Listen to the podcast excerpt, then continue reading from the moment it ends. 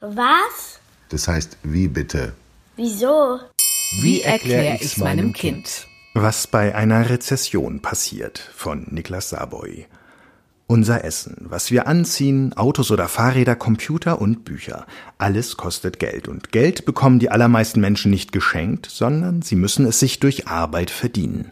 Das macht, genauso wie die Schule, nicht immer Spaß. Es ist aber wichtig, damit man alles hat, was man zum Leben braucht, damit man sich Wünsche erfüllen kann und damit man etwas tut, was auch anderen etwas bringt, indem man etwas macht oder im besten Fall vielleicht sogar erfindet und verkauft, wodurch das Leben von allen leichter und schöner wird. So etwas nennen wir Fortschritt oder Wachstum. Die Waschmaschine war zum Beispiel eine großartige Erfindung, weil Menschen vorher viel Zeit damit verbringen mussten, mühsam per Hand ihre Kleidungsstücke zu reinigen. Dass wir abends auch nach Sonnenuntergang auf der Couch lesen können, verdanken wir wiederum der Erfindung der Glühbirne. Dass uns dabei anders als Generationen von Menschen vor uns nicht mehr kalt wird, liegt an der Erfindung von Heizungen. Auch Eisenbahn und Auto haben unser Leben erleichtert, da wir mit ihnen viel mehr von der Welt sehen können als mit langsamen Pferdekutschen. In Deutschland wird viel gearbeitet und viel erfunden. Weil in vielen Ländern der Welt deutsche Maschinen gekauft werden, tragen wir zum Fortschritt kräftig bei. Das macht uns wirtschaftlich zu einem erfolgreichen und reichen Land, in dem die meisten Menschen zufrieden zur Arbeit gehen und dabei so viel verdienen, dass ihr Geld nicht nur für das Lebensnotwendigste wie Brot, Wasser und Strom reicht.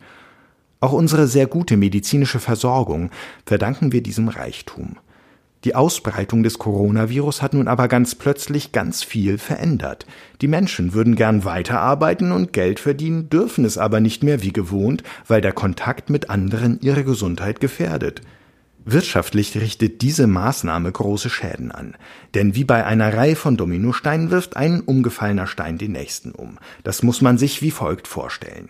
Wenn Person A kein Geld verdient, kann sie auch nicht mehr ins Restaurant gehen, wie viele andere mit ihr auch, so dass der Restaurantbesitzer Person B mit seinem Restaurant weniger Geld verdient, als er dafür ausgeben muss, für die Miete, für die Lebensmittel, für Köche und Kellner. Wenn das eine Weile so bleibt, muss er seinen Laden schließen und wird mit seinen Mitarbeitern arbeitslos. Und weder Person A und alle, denen es geht wie ihr, noch Leute wie Person B und ihre Mitarbeiter können sich noch ein neues Auto kaufen, so dass Autoproduzent C und seine Mitarbeiter im schlimmsten Fall auch arbeitslos werden. Es wird von den Menschen insgesamt also weniger gearbeitet, weniger Geld verdient und weniger erfunden und entwickelt, was man zukünftig produzieren und verkaufen könnte. So eine Phase nennen wir Wirtschaftskrise oder Rezession. Sie ist schlecht, weil sich Menschen um ihre Zukunft sorgen und Fortschritt und Wachstum gebremst werden. Politiker versuchen aus diesem Grund zu helfen. Wem ein Unternehmen gehört, der bekommt jetzt Geld vom Staat, das er erst nach der Krise wieder zurückgeben muss. Mit diesem Geld kann er zum Beispiel seine Mitarbeiter bezahlen und diese verlieren nicht ihre Arbeit, das Problem, auch der Staat hat nicht unendlich viel Geld und kann nur für ein paar Monate helfen. Wenn die Kontakteinschränkungen also noch länger als der Sommer dauern, droht sich die Krise zu verschlimmern. Das ist sehr gefährlich, denn in der Geschichte waren es ziemlich oft wirtschaftliche Turbulenzen, Rezessionen, die politische Unruhen nach sich zogen.